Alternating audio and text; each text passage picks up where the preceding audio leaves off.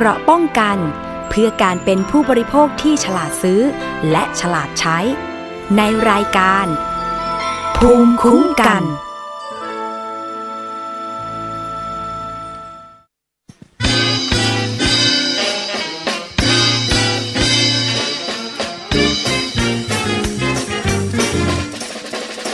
อยู่ไกลกังวลชนชื่นช่ำ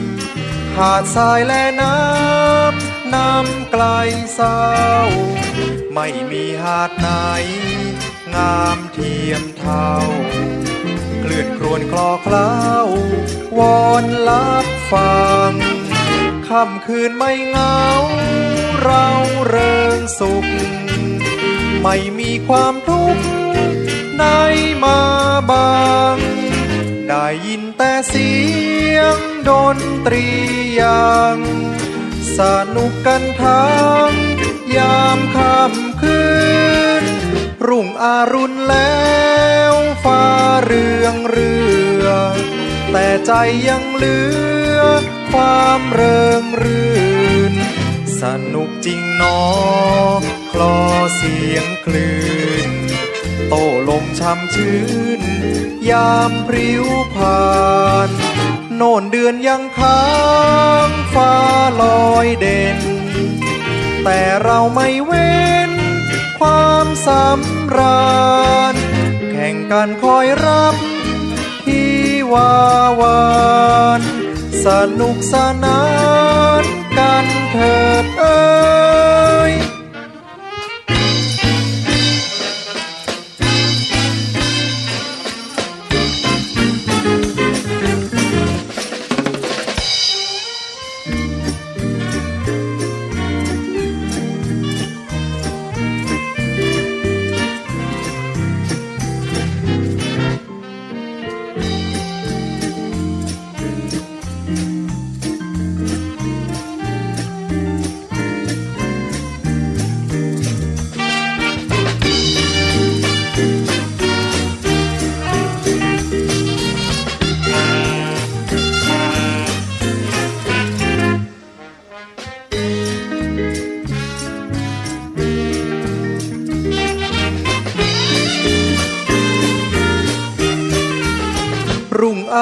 แล้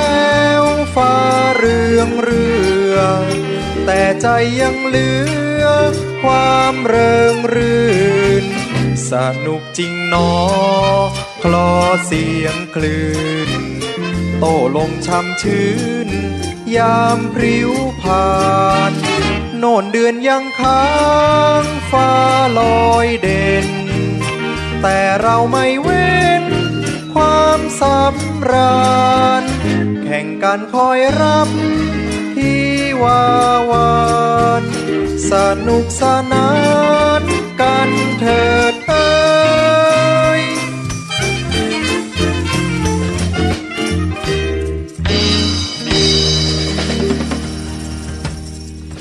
สวัสดีค่ะ คุณผู้ฟังต้อนรับ เข้าสู่รายการภูมิคุ้มกันรายการเพื่อผู้บริโภคนะคะ วันนี้ดิฉันชนะทิพไพรพงศ์ดำเนินรายการ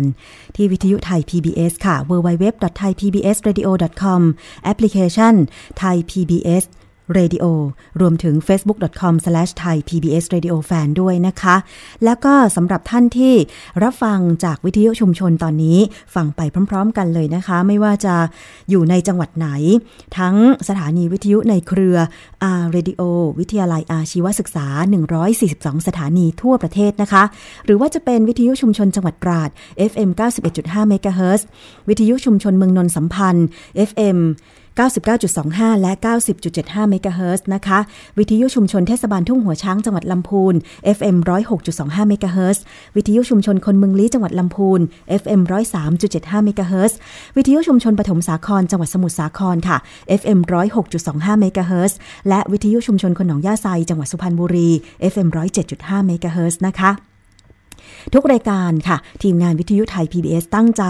ที่จะเสนอรายการผลิตรายการเพื่อคุณผู้ฟังจะได้รับประโยชน์ ไม่มากก็น้อยนะคะ อย่างเช่นรายการภูมิคุ้มกันเนี่ยก็หวังว่าผู้บริโภคทุกท่าน จะได้รับความรู้นะคะเเกี่ยวกับการบริโภค ไม่ว่าจะเป็นสินค้าเล็กสินค้าน้อยหรือว่าการไปใช้บริการต่างๆนะคะ หรือว่าถ้ามีปัญหาสามารถที่จะฝากข้อมูลของคุณไว้ได้เลยค่ะ ใครติดตามรับฟังรับชมทาง Facebook Live เพจวิทยุไทย PBS ตรงนี้ก็สามารถฝากข้อความไว้ได้เลยที่คอมเมนต์หรือว่าการแสดงความคิดเห็นในเพจ ในขณะที่เรากำลังทำรายการอยู่นะคะ หรือว่าจะกดฟังกดชมย้อนหลังก็ ไม่เป็นไรนะคะก็ยินดีเลย เพราะว่าตอนนี้เนี่ยมีการเพิ่มช่องทางให้รับฟังรับชมกันมากยิ่งขึ้นนะคะ ทั้งในเว็บไซต์แล้วก็ทั้งสื่อสังคมออนไลน์ ติดตามอินสตาแกรมของเราด้วยนะคะ แล้วก็ Facebook ของเราด้วยกดไลค์กดแชร์ให้เพื่อนๆคุณได้ชมได้ฟังกันค่ะ วันนี้นะคะนำเสนอประเด็นดารานะคะที่เคยรีวิว สินค้าในเครือของบริษัทเมจิกสกิน ซึ่งผลิตทั้งอาหารเสริมและเครื่องสำอาง ภายหลังมีการตรวจสอบพบว่า ผลิตภัณฑ์เครื่องสำอาง และอาหารเสริมเหล่านั้นเนี่ยนะคะ บางยี่ห้อมีการผสมสารต้องห้าม สารอันตราย อย่างเช่นไซบูทรามีน หรือว่าครีมที่มีส่วนผสมอันตรายไปด้วยนะคะ ซึ่งดาราที่เคยรีวิวสินค้าก็ต่างทยอยเข้าให้ปากคำกับเจ้าหน้าที่ตำรวจตามคำ ที่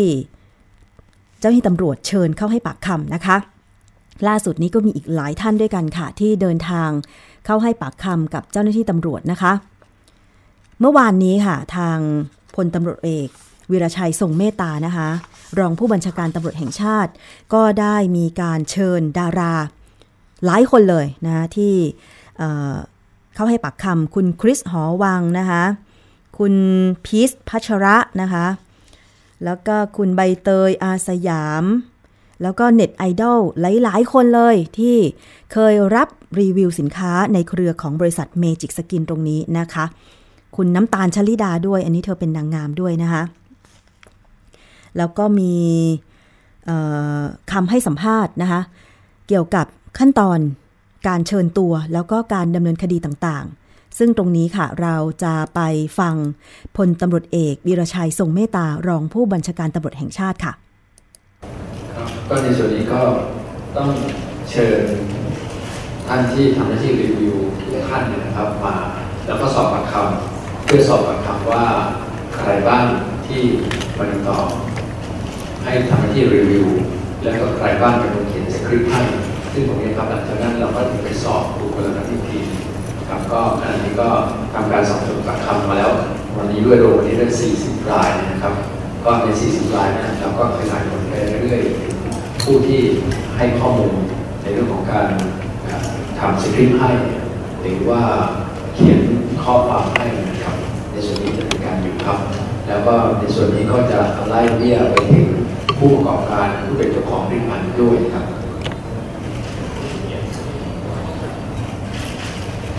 ครับคนที่เขียนสคริปต์เป็นคำถามที่ดีมากครับจริงแล้วคนที่เขียนสคริปต์นี่แหละครับเป็นคนสำคัญที่ถือว่าสำคัญกว่าผู้ที่โฆษณาเยอะไม่น้อยกว่าสำคัญไม่น้อยกว่าผู้ที่ทำหน้าที่รีวิว เพราะว่าเป็นคนเขียนให้ผู้ที่รีวิวนั้นเป็นคนพูดเป็นคนแสดง ดังนั้นคนเขียนสคริปต์ย่อมรู้อยู่แล้วว่าอะไรจริงอะไรไม่จริงอะไรถูกอะไรไม่ถูก นะเพราะฉะนั้นในส่วนนี้ถือว่าเป็นเป็นบุคคลสำคัญ ที่จะต้องทำการสอบสวนปากคำไปให้ถึงครับ ดารานักร้องนักแสดงและศิลปินนะครับ มาให้ปากคำกับเราอีก 6 คนนะครับ ในวันพรุ่งนี้เวลา 9 นาฬิกาที่เดียวกันนี้นะครับ และเวลา 16 นาฬิกา 30 นาทีทีมพนักงานสอบสวนในคดีเมจิกสกินทั้งหมดจัดประชุมสรุปเตรียมสรุปคดีกันนะครับ ที่กองปราบ ห้องประชุมใหญ่เวลา 16นาฬิกา30นะครับ ก็ขณะนี้ทางพนักงานสอบสวนทุกทีมนะครับ ทุกหน่วยงานที่ร่วมกันทำนั้นทำงานทั้งวันทั้งคืนครับ เพื่อเร่งสรุปสำนวน แต่เนื่องจากมีผู้เสียหายจำนวน เรียกว่าเป็นร่วมพันรายนะครับโดยรวมแล้ว ดังนั้นจึงต้องใช้เวลาแล้วก็คงจะต้องเร่งรัดให้จบสิ้นโดยเร็วให้เสร็จสิ้นโดยเร็วครับ ค่ะ ซึ่งขณะนี้ก็มีดาราหลายสิบคนแล้วที่เข้าให้ปากคำกับเจ้าหน้าที่ตำรวจตามคำเชิญกรณีรับรีวิวสินค้า ในเครือของบริษัทเมจิกสกินนะคะ ตอนนี้ก็สั่งสั่งหยุดผลิตสินค้าห้ามจำหน่ายแล้ว ซึ่งเมจิกสกินผลิตสินค้า หลายยี่ห้อมากมีชื่อแตกต่างกันไปกว่า 200 ยี่ห้อหนึ่งในนั้นก็คือผลิตภัณฑ์ปรีชดานะคะ ทางพลตำรวจเอกวีรชัยทรงเมตตารองผู้บัญชาการตำรวจแห่งชาติก็ระบุว่า นอกจากจะมีการประชุมกับพนักงานสอบสวน ที่กองปราบปรามเพื่อสรุปติดตามความคืบหน้าของคดีแล้วเนี่ยนะคะ ก็ยังมีสำนวนคดีของผลิตภัณฑ์ปรีชดา ที่จะต้องพิจารณาด้วยนะคะที่อายการตีกลับสำนวนว่าจะทำอย่างไรกันต่อไปนะคะ ทีนี้มาฟังความคิดเห็นความรู้สึกของดารานักแสดงที่รับรีวิวสินค้าว่าเขา ทำไปเพราะอะไร แล้วก็ก่อนที่จะรับรีวิวสินค้าเขามีข้อพิจารณาอย่างไร คุณน้ำตาลชลิดาท่านนี้เป็นนางงามด้วยนะคะ ไปฟังกันค่ะทางกองประกวดแล้วก็ทางกองประกวดก็มีการพิจารณาอยู่แล้วตามเชื่อว่าแบบเวลาที่งานอะไรผ่านมาคือถ้าผ่านจากทางกองประกวดก็จะมีการตรวจสอบมีข้อจริงอะไรที่ชัดเจนนะคะแล้วก็เลยถึงรับผลิตภัณฑ์นี้ค่ะ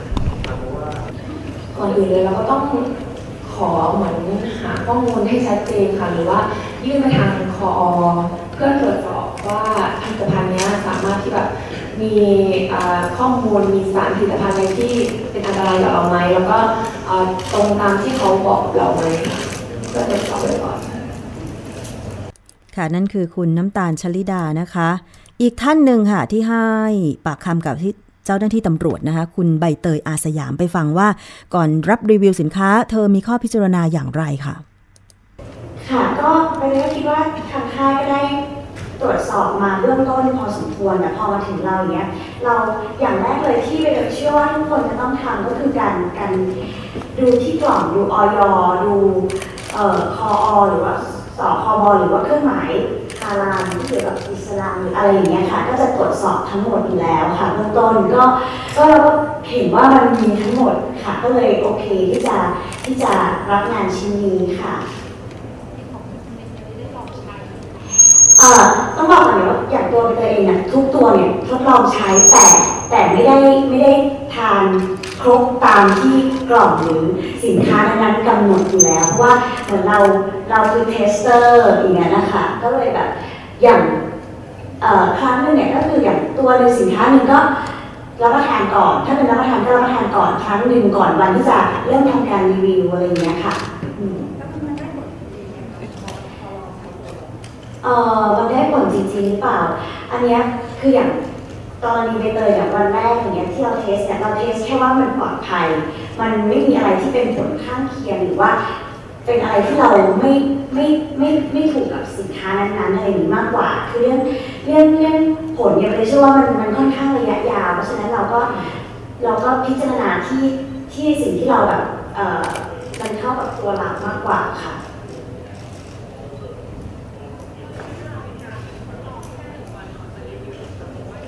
ค่ะ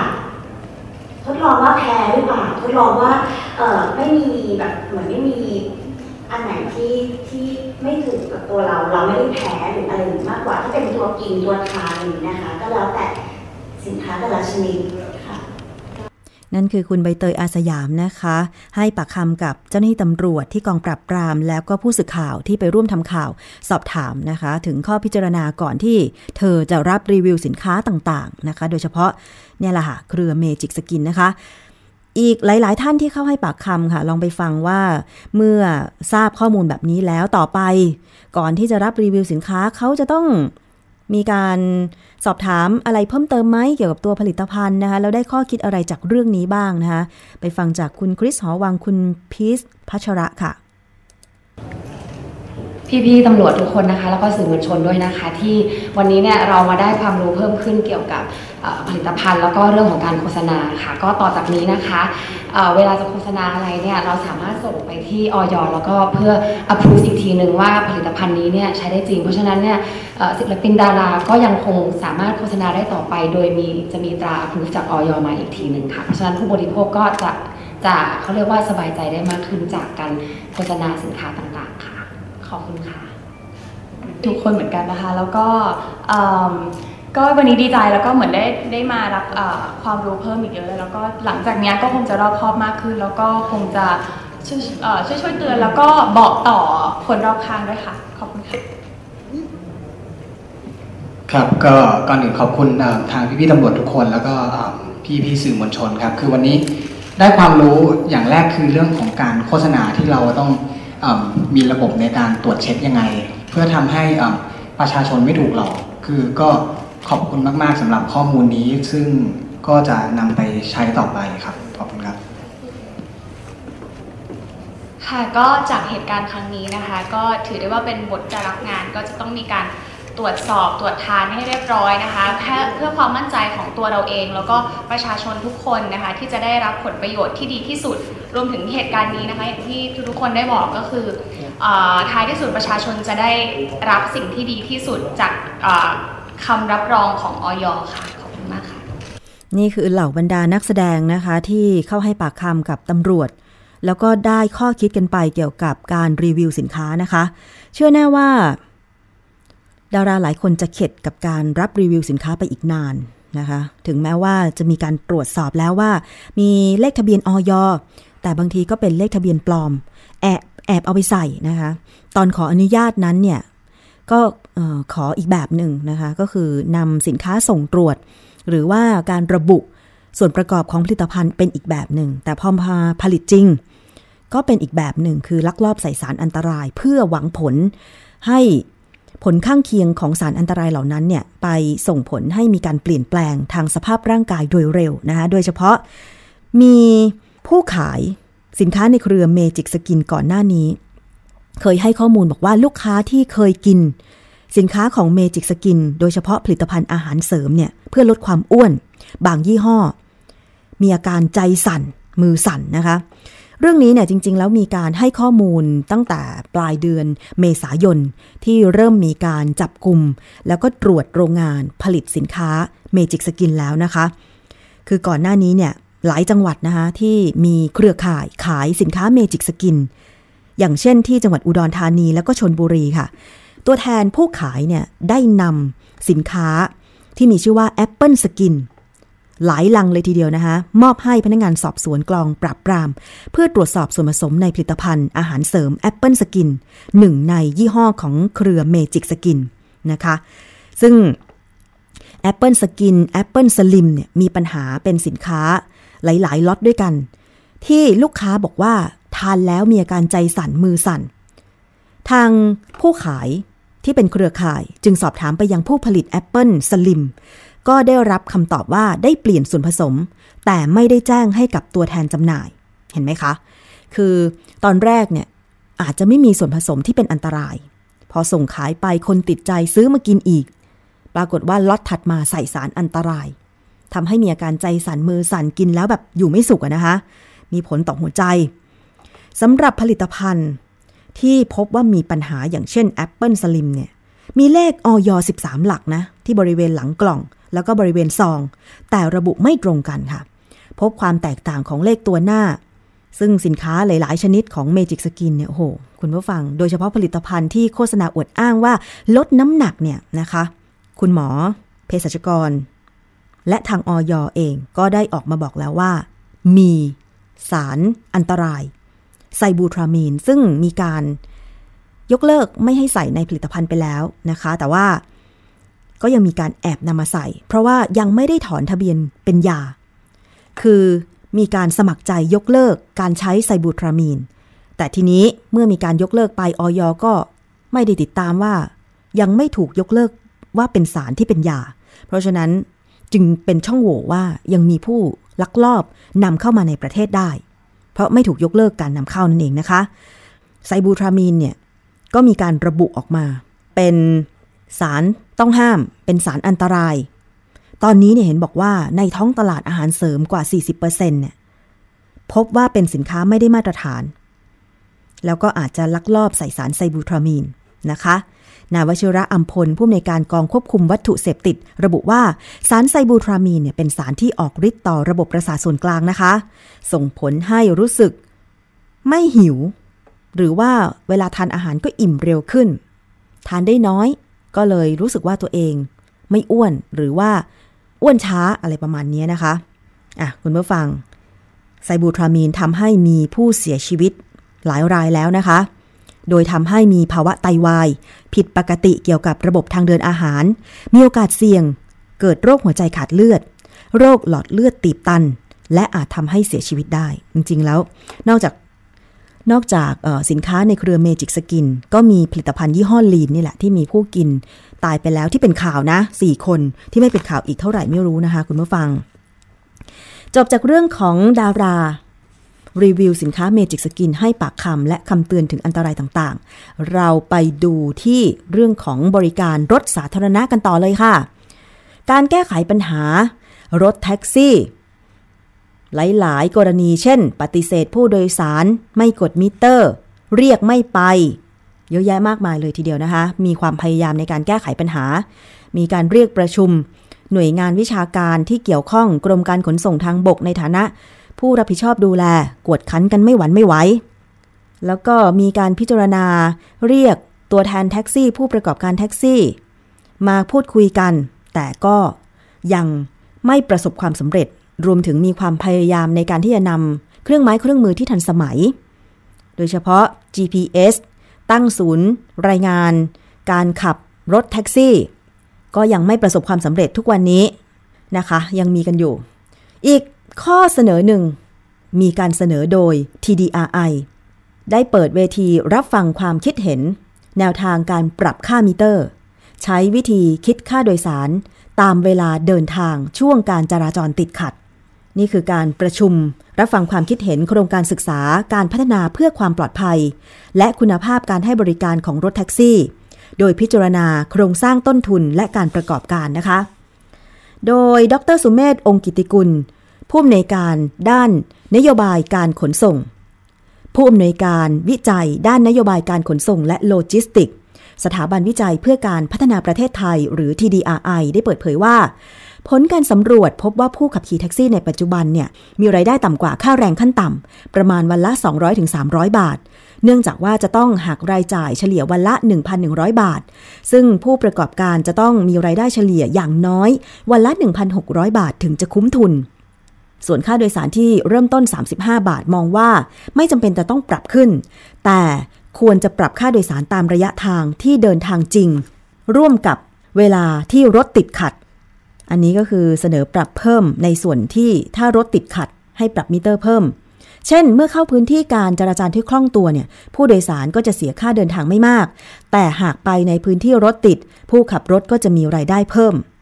คือไม่ต้องไปปรับเพิ่มจาก 35 บาทหรอกว่าอย่างนั้นเถอะอันนี้เป็นข้อเสนอนะคะ แต่ให้ปรับเพิ่มมิเตอร์ในขณะที่รถติดนะคะ ซึ่งเรื่องนี้นะคะเราจะไปฟังข้อคิดเห็นจากดร สุเมธองกิติกุลค่ะ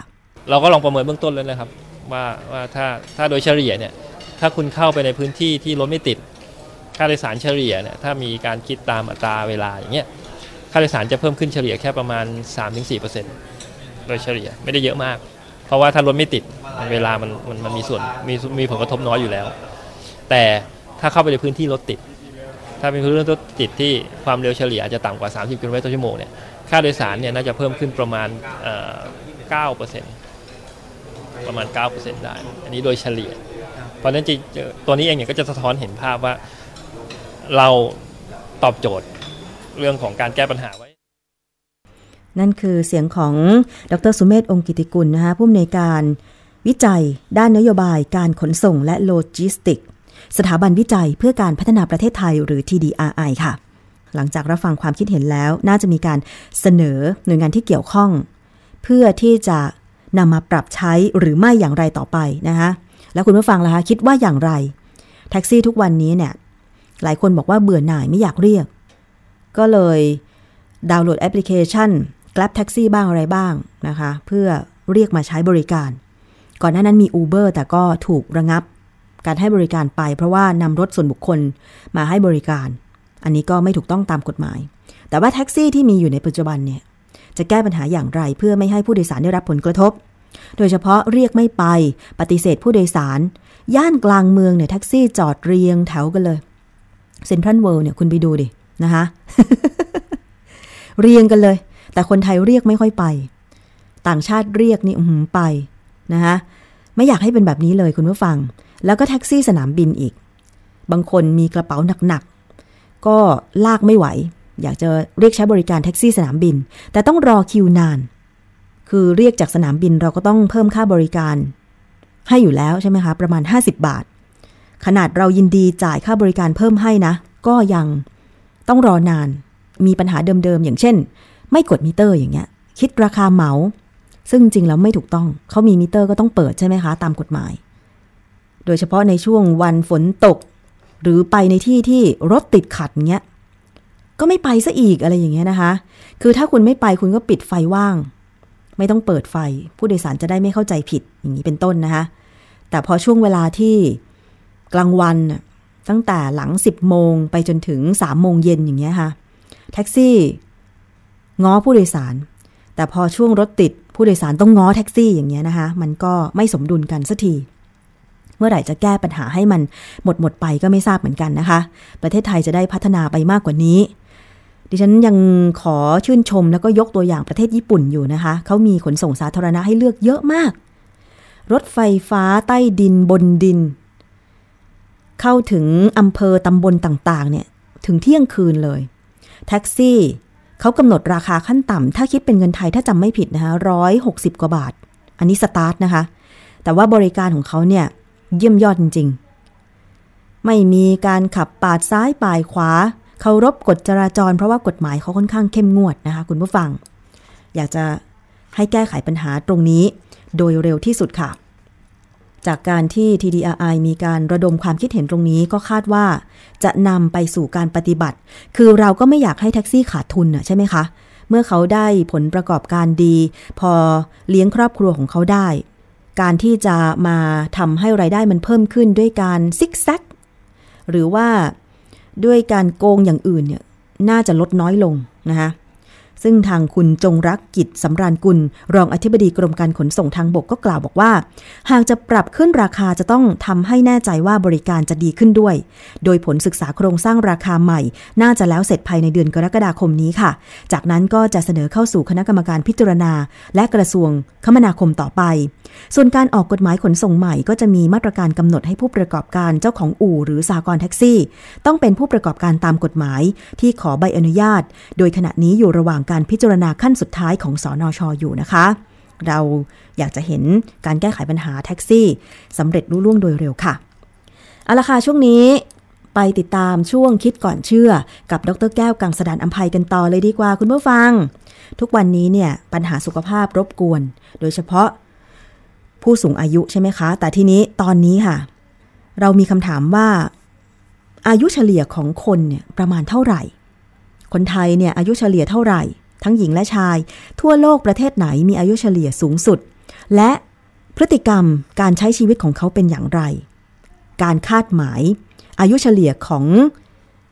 คนทั่วโลกเนี่ยเป็นอย่างไร จะมีวิธีการไหนไหมที่ทำให้เรามีอายุที่ยืนขึ้นอะเรามาฟังช่วงนี้เลย กับ ดรแก้วกังสดานอัมภัยนักพิษวิทยาคิดก่อนเชื่อค่ะ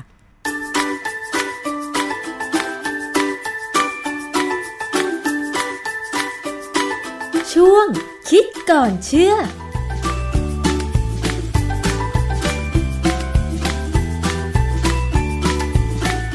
ปัจจุบันนี้มนุษย์เรามีอายุยืนยาวขึ้น เป็นเพราะว่าอาหารการกินดีขึ้น การดูแลสุขภาพดีขึ้น แต่คำถามว่าประเทศไหนจะอายุยืนยาวที่สุด และประเทศไทยจะอยู่ตรงไหนของการที่พยายามมีอายุยืนยาวที่สุดนี่วันนี้เราจะลองมาดูซิว่ามันมีข้อมูลยังไงบ้าง มันมีประเด็นว่ามนุษย์เราตอนนี้อายุยาวขึ้นไปเรื่อยๆนะฮะเพราะว่าเรามีการแพทย์ที่ดี การดูแลอะไรที่ดีแต่ครั้นี้ถามว่าจริง ๆ แล้วเนี่ยถ้าจะทำให้อายุยืนยาวไปเนี่ยมันมีทฤษฎีอะไรไหมที่จะเอามาใช้อธิบายแล้วก็ใช้ที่จะทำให้ใครที่พยายามจะปฏิบัติแล้วเผื่อจะได้อายุยาว ไปกว่าที่ควรจะเป็น คือหลาย ๆ คนก็มีความสนุกนะที่จะได้อยู่กับโลกนี้นานๆ เพื่อจะได้ดูซิว่าการปฏิรูปมันจะไปถึงไหน การศึกษาจะดีขึ้นไหมตำรวจจะดีขึ้นไหมศาลจะดีขึ้นไหมก็อยากจะอยู่ อยากจะมีอายุยาวๆผมเองก็อยากจะดูดูเหมือนกันเออมีบทความอยู่เรื่องหนึ่งที่ผมไปเจอเขาพูดถึงว่าผลกระทบต่อ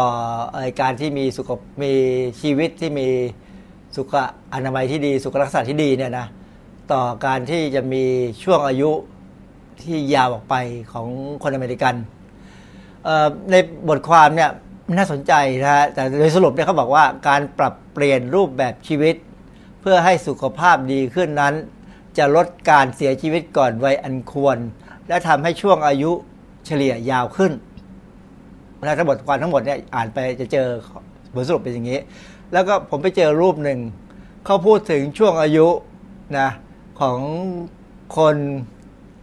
สิงคโปร์กับประเทศอื่น ๆ ในปี 2014คศ2014 เนี่ย ปรากฏว่าคนญี่ปุ่นนี่เป็นคนเป็นเป็นคนที่อายุยาวที่หนึ่งเลยนะ จะมีช่วงอายุ 84 ปีฮ่องกงก็ 84 สิงคโปร์ที่เขาพูดถึงเนี่ย อันนี้คงเป็นบทความในสิงคโปร์ 83 ออสเตรเลีย 82 ฝรั่งเศส 82เกาหลีใต้ อยู่ตรงนี้ด้วยนะ 82 เหมือนกัน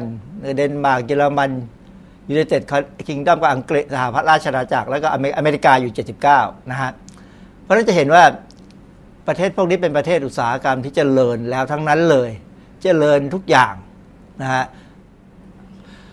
ในบทความที่ผมพูดถึงเมื่อกี้เนี่ยเขาก็บอกว่าวิถีชีวิตที่จะเพิ่มอายุของคนอเมริกัน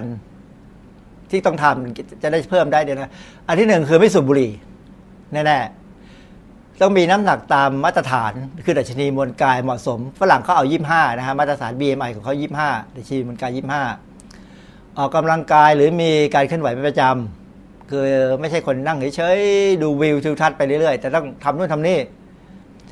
กินอาหารดีต่อสุขภาพเขาใช้คำว่า healthy living healthy eating อะไรพวกนี้นะฮะ แล้วก็ถ้าจะดื่มก็ดื่มพอประมาณนะ ถ้าทำได้อย่างนี้เนี่ย ก็จะทำให้อายุ สมมติเริ่มจากว่า 50 ปีเนี่ยก็จะเพิ่มเป็น 64 ปีในผู้หญิง และ 62.2 ปีในผู้ชายหมายความเขาเขาหวังน้อยก่อนนะ เอา 50 ปีก่อน คือว่าถ้าปกติถ้าตายที่ 50เนี่ยก็จะกลายเป็น 64แล้ว62 อันนี้เป็นตัวเลขที่คำนวณทางสถิติ ซึ่งมันก็มีวิธีคำนวณของมันนะฮะแต่ว่าเดี๋ยวเราจะมาดูว่า เราไม่เอาแค่ 50 ปีหรือ 60 ปี เราจะเอาให้ถึง 70 80 90 ปีให้ได้จะทำยังไงเในเว็บหนึ่งของเกาหลีใต้ เขาโฆษณาก็ไม่ได้โฆษณาเขาพาดหัวข่าวเขาล่ำหนึ่งเขาบอกว่าสตรีผู้สาวๆเกาหลีเนี่ย จะมีอายุเฉลี่ยที่ยืนยาวที่สุดในโลกนะจะเป็นคนที่อายุยืนยาวที่สุดโลกผู้หญิงเกาหลีเนี่ยนะไอ้พวกประเภทเต้น girl group นี่แหละ ใช่เปล่าก็ไม่รู้นะฮะ ก็มีงานวิจัยหนึ่งในวารสาร Lancet Journal Lancet Journal เนี่ยเป็นวารสารทางด้านวิสัยการแพทย์ ซึ่งอยู่ต้นๆเลยของโลกนี้นะฮะที่พอจะเชื่อถือได้เนี่ยเขาบอกว่าผู้หญิงชาวเกาหลีใต้ที่เกิดในปี 2030 คืออีก 10 กว่าปีเนี่ยถ้าไปเกิดตอนนั้นเนี่ยจะมีอายุเฉลี่ยได้ถึง 90 ปี เทียบกับผู้ที่เกิดสองทศวรรษก่อนคือเมื่อปี 2010 พศ 2010 เนี่ยซึ่งคาดว่าจะมีอายุที่ 80 84 ปี คือถ้าผู้หญิงเกาหลีเกิดปี 2010 ก็จะมีอายุได้ถึง 84 ปี เป็นอายุที่คาดเอาไว้นะฮะ ส่วนผู้ชายเนี่ยจะเพิ่มเป็น 80 ปี84 ปี ถ้าเกิดปี 2030 นะ แต่ถ้าเกิดปี 2010 ก็อยู่ที่ 77 จะเห็นว่าผู้ชายเกาหลีเนี่ยตายเร็วกว่าผู้หญิงเกาหลีหลายปี เพราะว่าผู้ชายเกาหลีนี่สูบบุหรี่กินเหล้ามาก แต่ผู้หญิงเกาหลีก็กินเหล้าเหมือนกันนะ แต่ว่าก็อยู่ได้ถึงก็มีโอกาสอยู่ได้ถึง 90 ปีเลย ถ้าเกิดปี 2030 อันนี้เขาดูในอนาคตนะฮะ แล้วเดี๋ยวเรามาดูซิว่าเรามีข้อมูลเกี่ยวกับคนไทยไหมเอ่อ The Guardian ซึ่งก็เป็นเว็บเป็นหนังสือพิมพ์ที่มีชื่อเสียงนะฮะ ก็มีเว็บไซต์เขาก็พูดข่าวเดียวกันเหมือนกัน ก็บอกว่าอายุเฉลี่ยยาวของของของคนเนี่ยจะยาวไปได้ถึง 90 ปี ในอีกไม่กี่สิบปีที่จะถึงเนี่ยนะฮะแล้วเขาก็มีมีรูปกราฟ ซึ่งเขาก็บอกว่าผู้หญิงเกาหลีเนี่ยจะขึ้นไปถึง 90 ปีเลย ถ้าเกิดปี 2030 คือข่าวเดียวกันนะฮะเพียงแต่ผมมาให้ดูว่าเขาให้ความสำคัญกับเรื่องพวกนี้นะฮะว่ามันจะเป็นยังไง เพราะว่าคนอังกฤษก็จะอายุยาวขึ้นนะฮะอันนี้ก็ มีเกาหลีใต้ มีฝรั่งเศส มีญี่ปุ่น สวิตเซอร์แลนด์ ออสเตรเลีย ไอร์แลนด์ เยอรมนี อังกฤษนะอเมริกัน โรมาเนีย เซอร์เบีย มาซิโดเนีย ที่น่าสนใจคือเซอร์เบียนะเซอร์เบียนี่ก็จะอายุอยู่ไปถึงประมาณสัก79นะ อีกถ้าเกิดปี 2030 เนี่ย คนเซอร์เบียก็อยู่ที่ประมาณ 79 เหมือนกัน ที่ผมพูดถึงเซอร์เบีย เพราะว่าเดี๋ยวเราจะมีข้อมูลว่าเซอร์เบียกับไทยแลนด์เนี่ยใกล้กัน ในปัจจุบันนี้นะฮะใกล้กัน อันนี้เป็นตัวเลขจากวิกิพีเดีย เรื่องเกี่ยวกับช่วงอายุที่เขาคาดหวังนะที่ว่าคนจะเป็นเนี่ยอันนี้เขาประกาศเมื่อปี 2017 ก็ปีที่แล้วนะคศ2017เอ่อ2017 เนี่ยฮ่องกง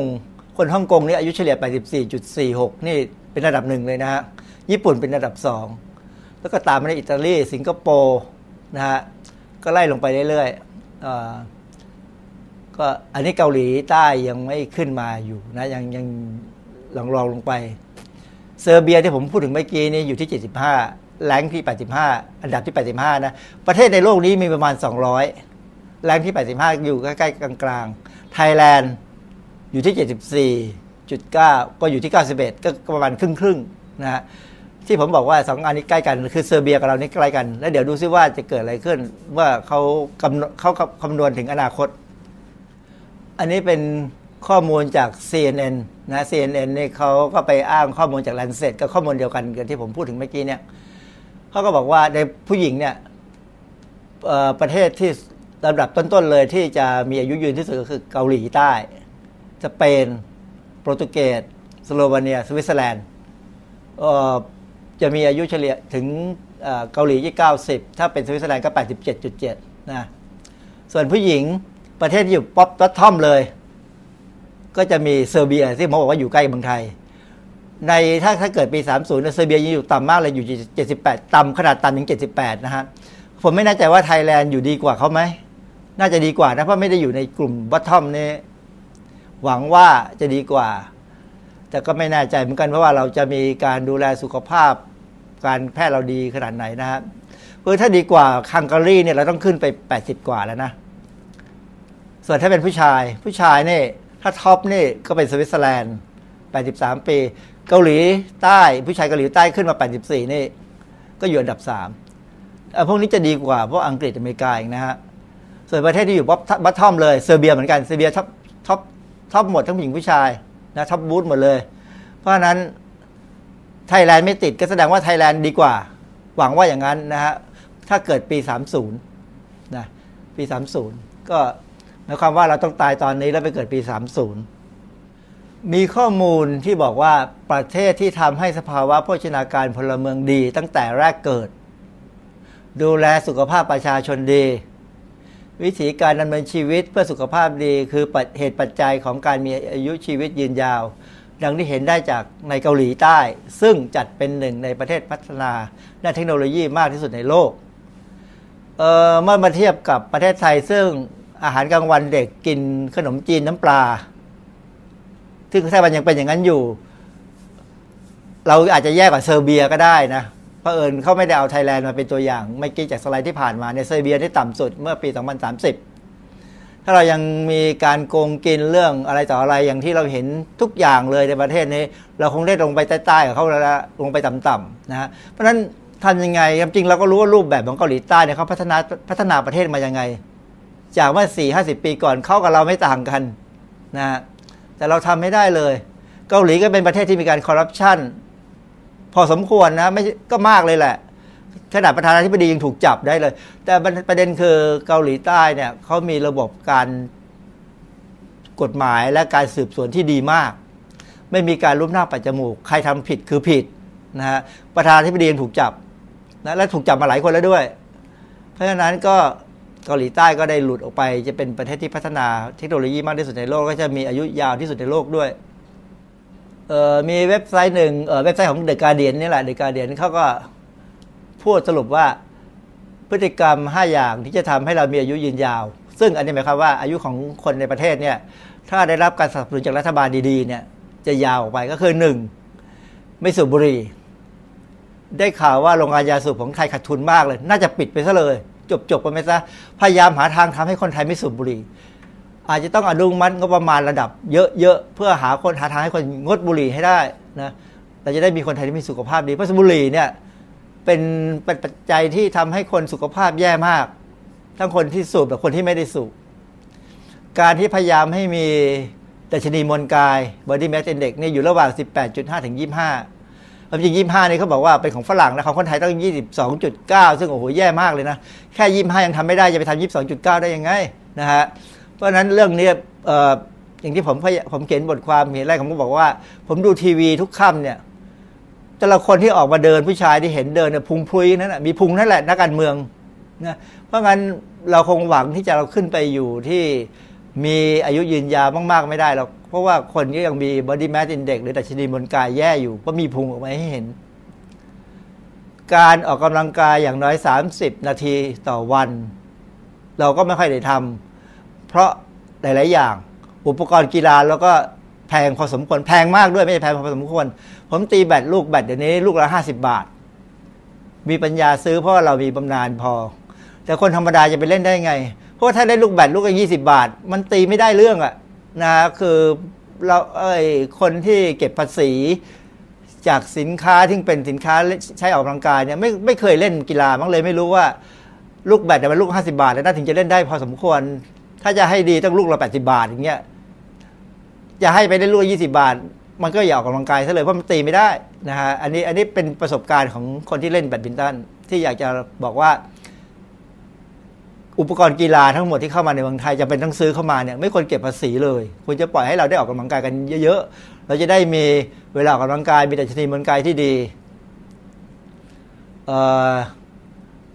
ทั่วโลกเนี่ยเขาอาจจะดื่มเหล้าดื่มไวน์กันเขาก็แนะนำว่าอย่ากินแอลกอฮอล์อย่ากินไวน์เกินวันละร้อยห้าสิบร้อยห้าสิบมิลลิลิตรนะสำหรับผู้หญิง ถ้าผู้ชายเนี่ยก็ให้กินได้สองแก้วอะไรเงี้ยนะ คือความจริงแล้ว อันนี้เราเป็นเมืองพุทธก็อย่ากินดีกว่า เพราะว่ากินไวน์ขนาดไวน์นี่มันก็กินเข้าไปมันก็มีปัญหาเหมือนกันนะ ก็ถ้าไม่กินได้ก็จะอาจจะอายุยืนไปอีกช่วงหนึ่งที่สำคัญคือกินอาหารเนี่ยต้องมีผักผลไม้อย่างที่กระทรวงสาธารณสุขพยายามรณรงค์นะว่าข้าวครึ่งหนึ่งอาหารครึ่งหนึ่งคือสรุปแล้วไอ้สิ่งที่เว็บของเดกาเดียนนี่เขาพยายามพูดเนี่ย มันก็ไม่ได้ยากเย็นถ้าพยายามจะทำแต่ปรากฏว่ามันมีอะไรบางอย่างที่ทำให้ทำไม่ได้นะในหลายๆคนแต่ถ้าถามว่าผมทำได้ไหมผมทำได้ฮะตอนนี้ผมว่านั้นผมอาจจะอยู่ได้ถึง 90 ก็ได้นะจะได้ไปดูสาวเกาหลี เมื่ออายุ 90 ว่าเป็นยังไง มีบทความหนึ่งซึ่งอันนี้น่าสนใจนะเพราะว่าเขาพูดถึงเรื่องอายุช่วงอายุเหมือนกัน แต่เขาบอกว่าในบทความเนี่ยเขาบอกว่าโดยสรุปแล้วเนี่ย มันพูดไม่ได้ว่าคนที่ออกกำลังกายอย่างหนักอย่างพวกนักกีฬาอาชีพเนี่ยจะมีอายุยืนยาวได้ไหม เมื่อเทียบกับคนที่ออกกำลังกายธรรมดา regular physical activity คือ คืออย่างอย่างอย่างผมเนี่ยออกกำลังกายเราถือว่าออกกำลังกายธรรมดานะวันหนึ่งสามสิบชั่วสามสิบนาทีหนึ่งชั่วโมง หนักบ้างเบาบ้าง แต่พวกนักกีฬาที่อาชีพเนี่ยนักกีฬาวิ่งร้อยเมตร นักกีฬา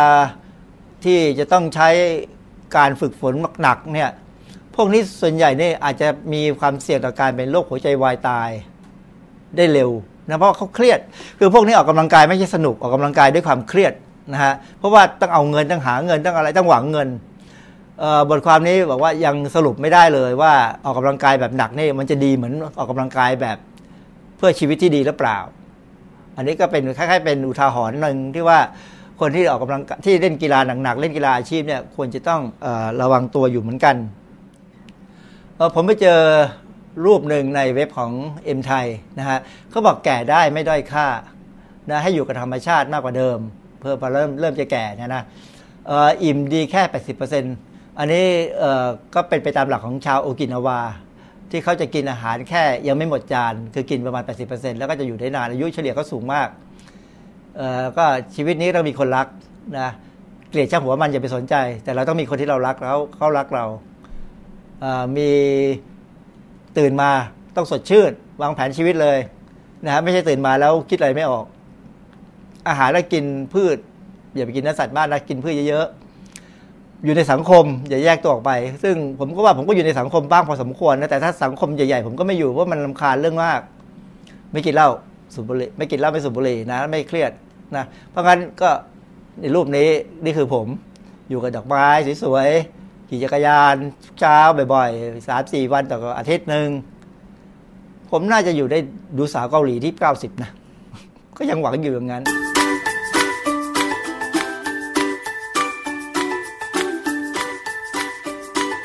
ช่วงคิดก่อนเชื่อ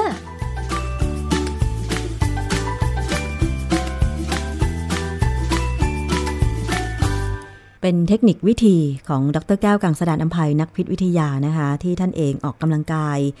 เบาๆ ปั่นจักรยาน แล้วก็ตีแบดนะคะสักประมาณวันละหนึ่งชั่วโมง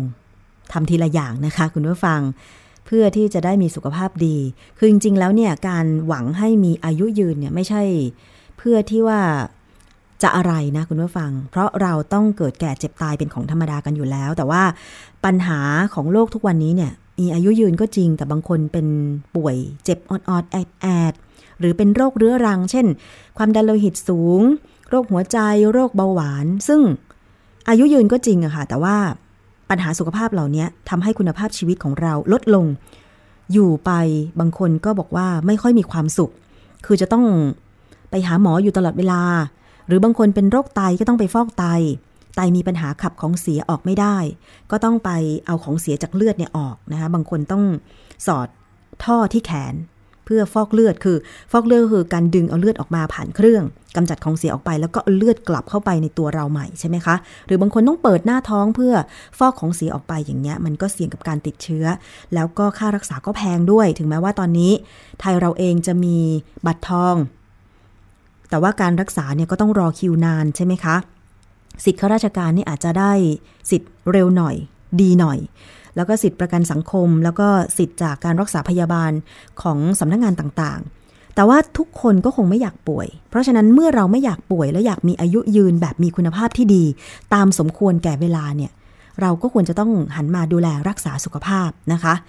เป็นเทคนิคจากดรแก้วในช่วงคิดก่อนเชื่อ นักพิษวิทยานะคะมาแนะนำตาม ข้อมูลทางวิทยาศาสตร์นะคะ คุณผู้ฟัง ดิฉันชอบข้อคิดของดรแก้วอย่างหนึ่งเหมือนกันนะคะ คือคนเราเนี่ยมีทั้งคนรักคนเกลียด แต่คนเกลียดเราอย่าไปสนใจเลย เราสนใจแต่คนที่รักเราแล้วก็แล้วก็เราก็รักเขาด้วยดีกว่านะคะรักษาถนอมน้ำใจกันอะไรประมาณนี้นะคะ แล้วก็มีอีกเยอะแยะเลยนะคะที่เป็นเทคนิควิธีการที่จะทำให้เราอายุยืนแบบมีคุณภาพ เมื่อถึงเวลาจะต้องจากโลกนี้ไปก็ ก็จากไปแบบสงบอย่างนั้นเถอะนะคะหลายคนหวังอย่างนั้นจริง ๆ ดิฉันเองก็หวังเนาะเพียงแต่ว่าจะทำได้หรือไม่ได้เท่านั้นเองนะโดยเฉพาะประเด็นไม่สูบบุหรี่ ประเด็นไม่ดื่มเครื่องดื่มแอลกอฮอล์เนี่ยนะคะเอาละค่ะนี่คือทั้งหมดของรายการภูมิคุ้มกันรายการเพื่อผู้บริโภคนะคะ มาถึงช่วงท้ายอีกนิดนึงก็แล้วกัน ดิฉันมีภาพภาพหนึ่งให้คุณดู ถ้าใครติดตามรับชมทาง Facebook นะคะ นี่เป็นภาพของอุปกรณ์ที่เขานำมาจัดฟันเถื่อนคุณผู้ฟัง อันนี้นะคะทางทหารร่วมกับหน่วยงานที่เกี่ยวข้อง สสจ จังหวัดสงขลา สคบตำรวจบกปคบนะคะไปจับร้านจัดฟันเถื่อนกลางเมืองหาดใหญ่ค่ะ พร้อมกับยึดอุปกรณ์ต่างๆ ที่เห็นอยู่ในภาพเนี่ยนะคะ มีเครื่องกรอฟันปลอมบวกหัวกรอ2 ชุด เครื่องจัดฟันปลอม เครื่องขัดฟันปลอม 1 ชุดนะคะวัสดุทำ ฟันปลอมอะไรต่างๆ โอ้โห คุณผู้ฟัง ดูแล้วมันใช่เครื่องมือจัดฟันไหมอะ่ะ มันน่ากลัวจังเลยนะคะ เอาอะไรก็ไม่รู้มา มามาทำอะไรกับปากเราเนี่ยนะคะ มันไม่เหมือนเครื่องมือของของแพทย์เลยอะ่ะ คุณผู้ฟังนะคะซึ่งทั้งหมดนี้ค่ะ เจ้าหน้าที่นะคะได้สนที่กำลังกันไปตรวจสอบร้านจัดฟันแฟชั่นเถื่อนบริเวณหลังห้างสรรพสินค้าแห่งหนึ่งในเขตเทศบาลนครหาดใหญ่ พบของกลางก็คือ ลวดดัดฟันนะคะเป็นลวดดัดฟัน ลวดยางดัดฟันแฟชั่น เครื่องมือจัดฟันพร้อมอุปกรณ์จำนวนหนึ่งค่ะ กระทำความผิดตามมาตรา 36 วรรคสองแห่งพระราชบัญญัติคุ้มครองผู้บริโภค พุทธศักราช 2522 นะคะ ก็มีการจับกลุ่มนะคะนางสาวรัชราณี ชาวจังหวัดพิษณุโลก ที่แสดงตัวเป็นเจ้าของร้านดังกล่าว ควบคุมตัวพร้อมยึดของกลางนะคะ ส่งสาธารณสุขอำเภอหาดใหญ่เพื่อดำเนินการตามกฎหมายต่อไป เตือนกันไว้นะคะ อย่าไปจัดฟันเถื่อนเลย มันไม่ดีเสี่ยงกับปัญหาฟันที่ตามมาค่ะ เอาละช่วงนี้ก็หมดเวลาแล้วสำหรับรายการภูมิคุ้มกัน ดิฉันชนะทิพไพรพงศ์ต้องลาไปก่อนนะคะ สวัสดีค่ะ ติดตามรับฟังรายการย้อนหลังได้ที่เว็บไซต์และแอปพลิเคชันไทย PBS Radio ไทย PBS Radio วิทยุข่าวสารสาระ เพื่อสาธารณะและสังคม